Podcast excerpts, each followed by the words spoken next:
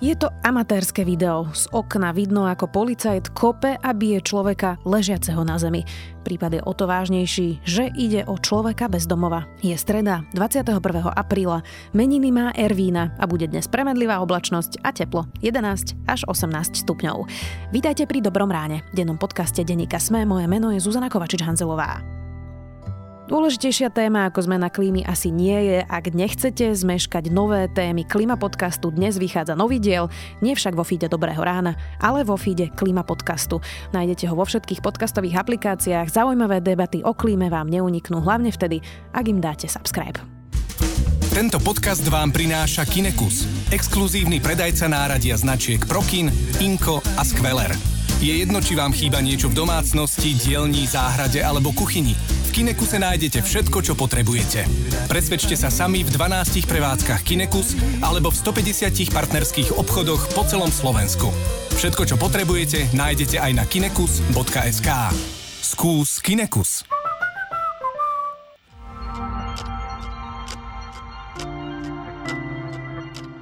A teraz poďme na krátky prehľad správ.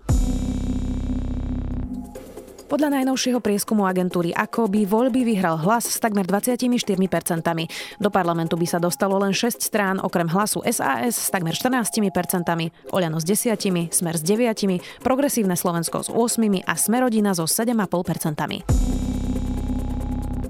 Sme rodina by chcela na pozícii nového šéfa SIS Michala Aláča, informoval o tom denník N. Aláč je dlhé roky v tajnej službe, momentálne je námestníkom SIS. Či premiér a prezidentka akceptujú túto nomináciu, zatiaľ nie je jasné. Hoci ministerka spravodlivosti Mária Kolíková pripravuje vládny návrh upravenia kolúznej väzby, Zmerodina predložila vlastný poslanecký návrh, ktorý by skrátil všetky typy väzieb. Zmerodina začala túto tému aktívne riešiť najmä po tom, čo zatkli šéfa SIS Vladimíra Pčolinského, brata a manžela dvoch poslancov z klubu. Návrh Smerodina však v koalícii zablokovala Veronika Remišová zo strany za ľudí. Súdna rada určila za kandidáta na šéfa Najvyššieho správneho súdu Pavla Naďa. Do funkcie ho ešte musí vymenovať prezidentka Čaputová. Naď bol advokátom, prokurátorom a od roku 2006 je aj sudcom. Vznik Najvyššieho správneho súdu priniesla minuloročná reforma justície. Súd bude mať na starosti disciplinárne stíhania sudcov a prokurátorov. Rusko bude mať čoskoro pri hraniciach s Ukrajinou viac než 120 tisíc vojakov. Povedal to ukrajinský minister zahraničia Dmitro Kuleba. Viac takýchto správ nájdete na sme.sk.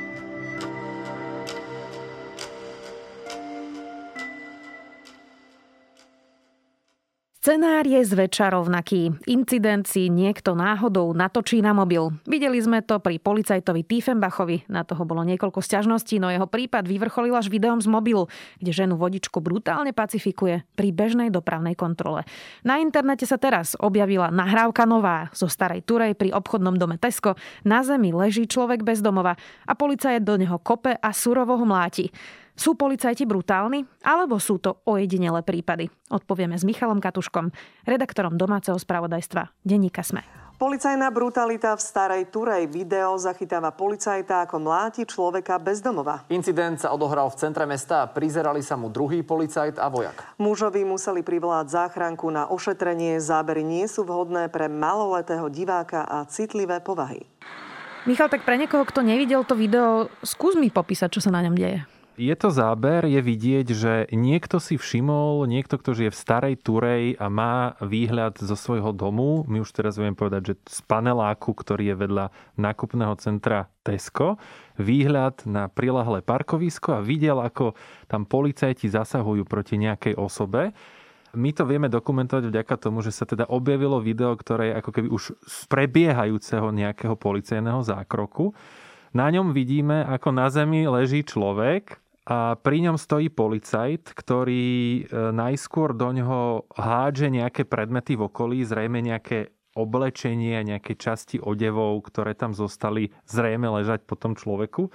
No a následne tento policajt e, pristúpi nohou tohto človeka, e, stúpi mu na hrudník a potom ho tou nohou tak akoby kopne, že je vidieť z toho záberu, ako ten ležiaci muž zasičal od bolesti.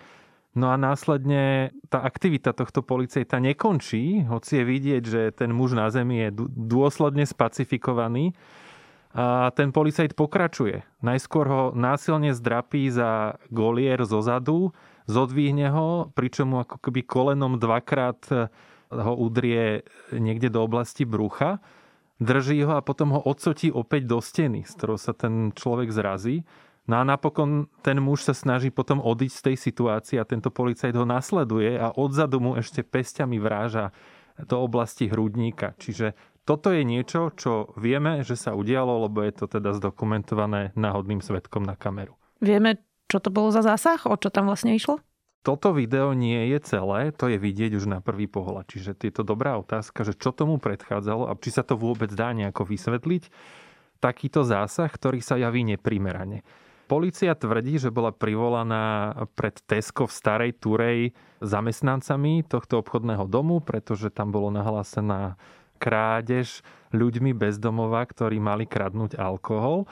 A taktiež sa mali správať neprimerane, vraj boli agresívni, a nechávali okolo seba neporiadok. Takže na miesto prišla policajná hliadka. To znie ako bežná potička alebo nejaký bežný problém pri potravinách, ale nie bežne policajt začne niekoho mlátiť a kopať, kto leží vlastne na zemi a nejako sa nebráni.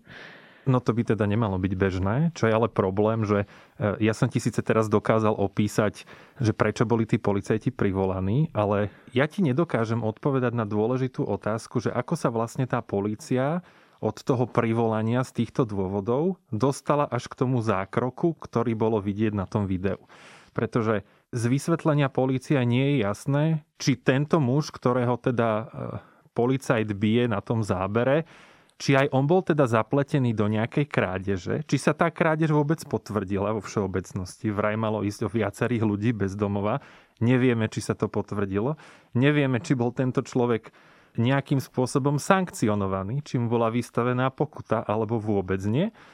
A toto sú nezodpovedané otázky, ktoré policia v stanovisku nepotvrdila, ale na druhú stranu dokázala tvrdiť, že tento muž sa správal agresívne, že policajtov ohrozoval, že neuposlúchol výzvu. Oni ho vraj vyzvali, aby si odpratal neporiadok, ktorý vraj spôsobil. Nevieme, či vo vnútri v predajni alebo pred budovou a že ho požiadali, aby opustil ten priestor toho nákupného strediska, čo tiež nevieme, čo znamená. A toto vraj neoposlúchol a preto nastalo... Preto vlastne ho policajt dokopal? Presne, to, akože to tak vyplýva z toho videa. A čo je ešte dôležité, posledné, čo tiež nevieme, že e, my vidíme na tom videu, ako na konci tento muž vlastne zranený odchádza z toho miesta a tam sa to video končí a keďže ten muž, neskôr e, sme videli aj na sociálnej sieti vlastne fotografie jeho tváre, kde je vidieť, ako má naozaj zranenú tvár, ako má zakrvavené ucho a že to je, bolo priamým dôsledkom toho zásahu policajtov, tak je vlastne bežné, že polícia v takomto prípade sa snaží ošetriť takýchto ľudí, ktorých musí do povedzme v iných prípadoch primerane spacifikovať, keď neuposlúchnú výzvu. Tuto vyzeralo, že niekoho zbili a neposkytli mu ani prvú pomoc. My nevieme, či ju neposkytli, alebo či ju tento človek odmietol, ak ju poskytli, ale vôbec na to nevieme odpovedať, vyzerá to, že nie. Policajt muža upozornil na to, aby si po sebe odpratal neporiadok a niekoľkokrát ho vyzval, aby z miesta odišiel. Takto ma proste oné chytil a tahá ma tade, kade, tade. Aký faktor teda podľa teba zohralo v tomto, že to bol človek bezdomová? Pýtam sa preto, že ja nepochybňujem, že práca s napríklad aj vylúčenými chudobnými komunitami alebo práca s ľuďmi bezdomova je náročná aj pre policajtov, že to nie sú jednoduché situácie. Často sú to ľudia, ktorí sa opakujú pri tých zásahoch, už ich policajti poznajú, ale asi to úplne neznamená, že by sa k ním nemali chovať rovnocenne ako k inému občanovi, ktorý možno má sociálne situáciu lepšiu. Na úvod, aby som ti odpovedal, je asi podstatné povedať, že sme sa snažili skontaktovať jednak e, s ublíženým mužom a aj s tým zasahajúcim policajtom. V redakcii poznáme mená oboch ľudí, s ani jedným z nich sa nám nepodarilo skontaktovať. Z tých informácií, ktoré sa nám podarilo získať v súvislosti s týmto mužom bezdomova, tak vieme povedať, že on sa často zdržiava tam v okolí toho nákupného centra, že ho ľudia poznajú ako človeka, ktorý tam zvykne posedávať, zvykne sa zdraviť s ľuďmi, vie si od nich napríklad pýtať peniaze, čiže to je niečo, čo by sme mohli nazvať, že môže byť dotieravý, ale nikto si ho nepamätá ako nejakého agresívneho človeka, ktorý by niekoho napádal napríklad. Mm-hmm. Čo sa týka toho policajta, tam máme oveľa menej, ešte menej informácií. Podľa špekulácií jeho známych e, mohlo ísť o skrat že to mohlo byť, ale to je výsostná špekulácia, ako keby len jedného alebo dvoch pohľadov. Dobre, predsa, ale policajti sú trénovaní, aby k takýmto skratom nedochádzalo. Čiže jedna vec, že mohlo ísť o skrat a druhá vec, že on bol vraj pravidelne nasadzovaný práve na tieto nahlásenia, keď ľudia bezdomova vlastne boli niekde v okolí stanice alebo, alebo v okolí tohto nákupného centra. A neviem preto priamo odpovedať na tvoju otázku, že či to, že to bol človek bezdomova, mohlo zohrať nejakú úlohu pri tom spôsobe, akým vlastne on zasiahol, ale nedá sa to teda vylúčiť. Zákrok policajta a jeho dvoch kolegov, ktorí sa na to bez povšimnutia prizerali, teraz preveruje inšpekcia. Úrad inšpekčnej služby sa všetkými okolnostiami incidentu zaoberá. V súčasnosti príslušníci úradu vykonávajú všetky úkony potrebné pre rozhodnutie o ďalšom postupe vo veci. Ja som na začiatku položila tú otázku, um, že či sú policajti agresívni a brutálni, alebo či toto sú nejaké ojedinelé prípady. A pýtam sa aj preto, že pamätáme si predsa policajta Tiefenbacha, to bolo v Bratislave, keď vlastne policajt absolútne neprimerane 50-kilovú ženu pacifikoval pri bežnej dopravnej e, kontrole. Pamätám si prípad e, detí, ktoré nemali ani 15 rokov pri Slavíne, naozaj v luxusnej štvrti vybehli policajti v civile z auta a zbili chlapca, ktorý nemal ani 15 rokov a kráčal domov podvečer. Nič neurobil. Um, Takže sú toto naozaj nejaké incidenty, ktoré vieme vyriešiť práve tým, že to vyšetruje inšpekcia, alebo je to nejaký hlbší problém? Všetky tie, ktoré si spomenula, v podstate vyšetrovala inšpekcia, nedokázala zabezpečiť ako keby spravodlivosť v tých prípadoch.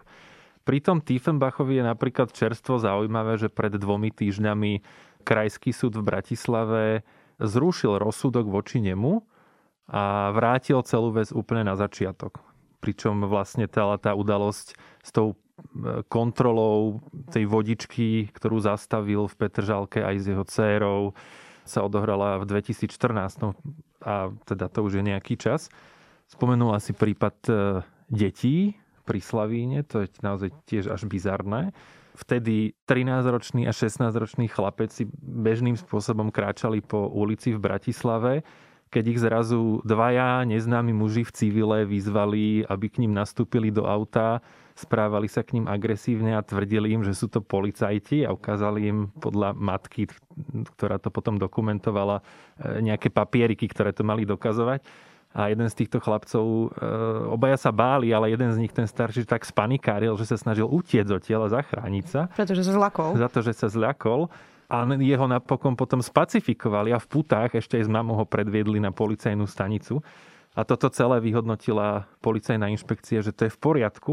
A ešte si pamätám, že vtedajší minister vnútra Robert Kaliňák tvrdil, že ho to síce mrzí, ale nič by sa nestalo, keby uposlúchli výzvu.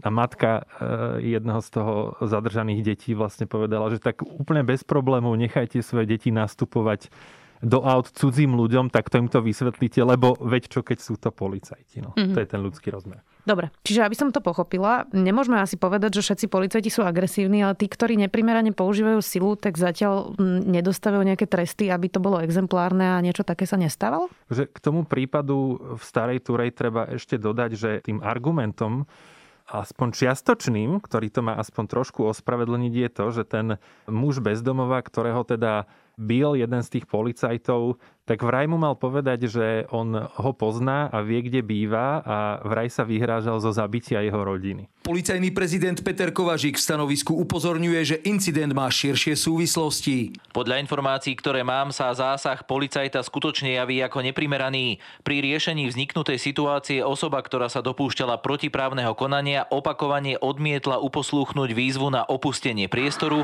bola agresívna a vyhrážala sa policajtovi zabitím jeho rodiny. To ja nechcem zľahčovať tieto slova, ale my napríklad ani nevieme, že či ten muž bol pod vplyvom alkoholu alebo nebol. Jednoducho policajti majú mať vždy prevahu nad tou situáciou, na to sú trénovaní a cvičení, preto musia podstupovať pravidelné psychotesty. a majú vynaložiť len toľko sily, energie agresie, alebo teda zásahu voči tomu človeku, aby bol primeraný, aby zastavil jeho útočenie, ale nemá vykonávať ako keby e, bolesť, aby to bolo nejaký zástupný trest. Na to máme formálne procesy. Čiže potom to je veľká pochybnosť, či to bolo dodržané v tej starej Turej a to sa teraz vyšetruje. Áno, je otázka, že či inšpekcia dokáže prísť aj k inému záveru ako k ochrane tých policajtov, ale treba povedať, že sú prípady, keď inšpekcia dokázala odsúdiť konanie príslušníkov policie, že sú teda aj také prípady. Uh-huh. A sú aj také, keď nedokázala? Aj také sú. Prečo je to podstatné? Niekto nás možno teraz počúva a povie si, no tak nejaký ožratý zlodej e, robil bordel v Tesku, keď to poviem tak ako hovorovo, expresívne. No tak prišiel policajt a spacifikoval ho, keby nekradol, tak by sa mu to nestalo. Čo by si mu na to povedal? Začal by som možno na úvod e, neprimerane filozofickou myšlienkou, že my sme sa vlastne všetci dohodli nejakou spoločenskou zmluvou, že budeme sa snažiť správať podľa nejakých noriem, ale my vieme ručiť vlastne iba za správanie seba samého, ale nevieme ručiť za správanie ostatných. A aby sme tu všetci nemuseli nosiť zbrane a vynúcovať si spravodlivosť vlastnou cestou, tak sme sa dohodli, že túto moc zveríme štátu a teda tento zverí polícii ktorá bude e, vlastne nejakým vopred jasným spôsobom vymáhať túto spravodlivosť. A ak pristúpime k tomu, že spravodlivosťou je aj to, keď človek niečo ukradne napríklad v potravinách, čo teda nevieme, či tento človek vôbec urobil, tak ho potom pred tými potravinami dobijeme a budeme sa tváriť, že toto je spravodlivosť, tak to je vlastne koniec civilizácie a to nie je žiadny patetický záver, ale to je fakt pretože to znamená, že sa nebudeme môcť spoliehať na to, že každý bude mať rovnaký prístup k právam, k slobodám a k povinnostiam.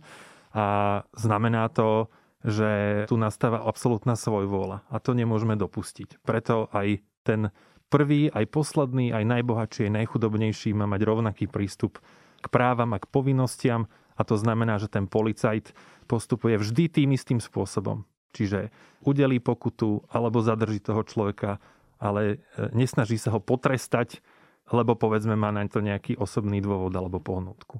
Michal, nechcem to nejako účelovo spájať. Ale veď preto sa ťa to opýtam a ty mi povieš, čo si o tom myslíš. Niekedy tá demokracia a jej kvalita sa vlastne meria tým, ako sa správame k tým najslabším článkom spoločnosti. A to je jedno, či najslabším, ako sú deti alebo dôchodcovia, ale aj najslabším možno vzdelaním, chudobou a proste sociálnou situáciou prípad, a nielen prípad Moldavy nad Bodvou, ale aj prípad Moldavy nad Bodvou ukázal, že policajti kuklači nabehli do osady a vymlátili vlastne chudobných Rómov. Tiež inšpekcia povedala, že to bol primeraný zásah. Nakoniec teda sa domohli nejakej spravodlivosti až v Štrásburgu.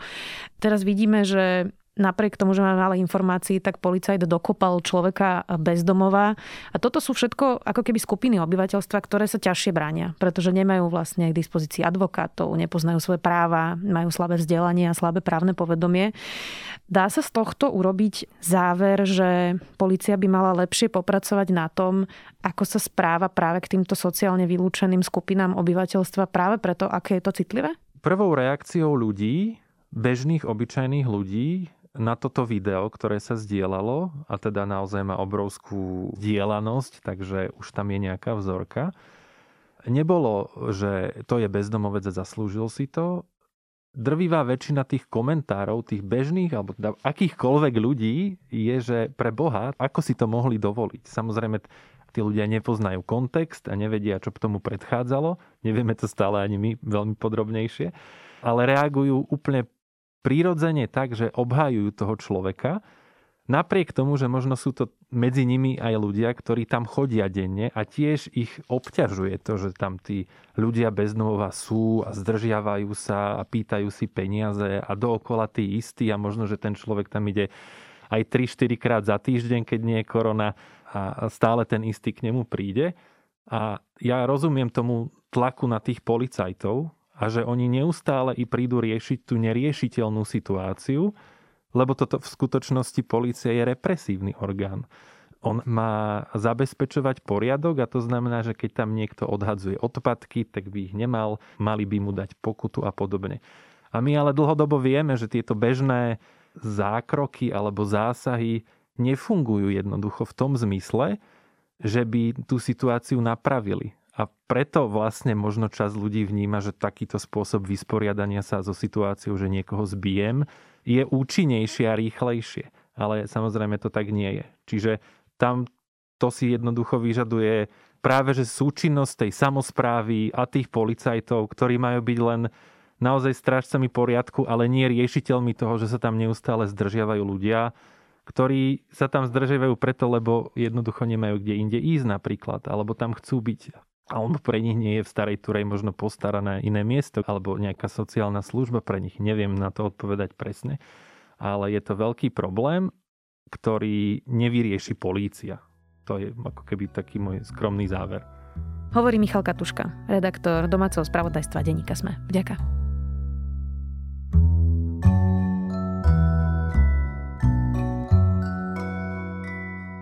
Okrem Klima podcastu dnes vychádza aj Zoom a vedátorský podcast. Ja mám ešte na záver pre vás odporúčanie trochu netradične na knihu S Bohom smútok od Olivie de Labertery o vyrovnávaní sa so samovraždou brata.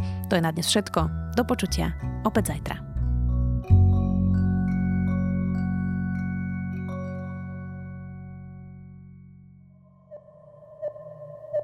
Porozumieť peniazom, súkromným či verejným, nie je ľahké. Určite nie pre každého a podľa výsledkov prieskumov napríklad o finančnej gramotnosti s tým má problém naozaj veľa ľudí. Vieme to aj my v Indexe, štvrtkovom podcaste denníka ZME, v ktorom sa ekonomické súvislosti a trendy snažíme vysvetliť. Moje meno je Nikola Bajánová a Index nájdete vo všetkých podcastových aplikáciách, ako aj na webe denníka ZME, zme.sk.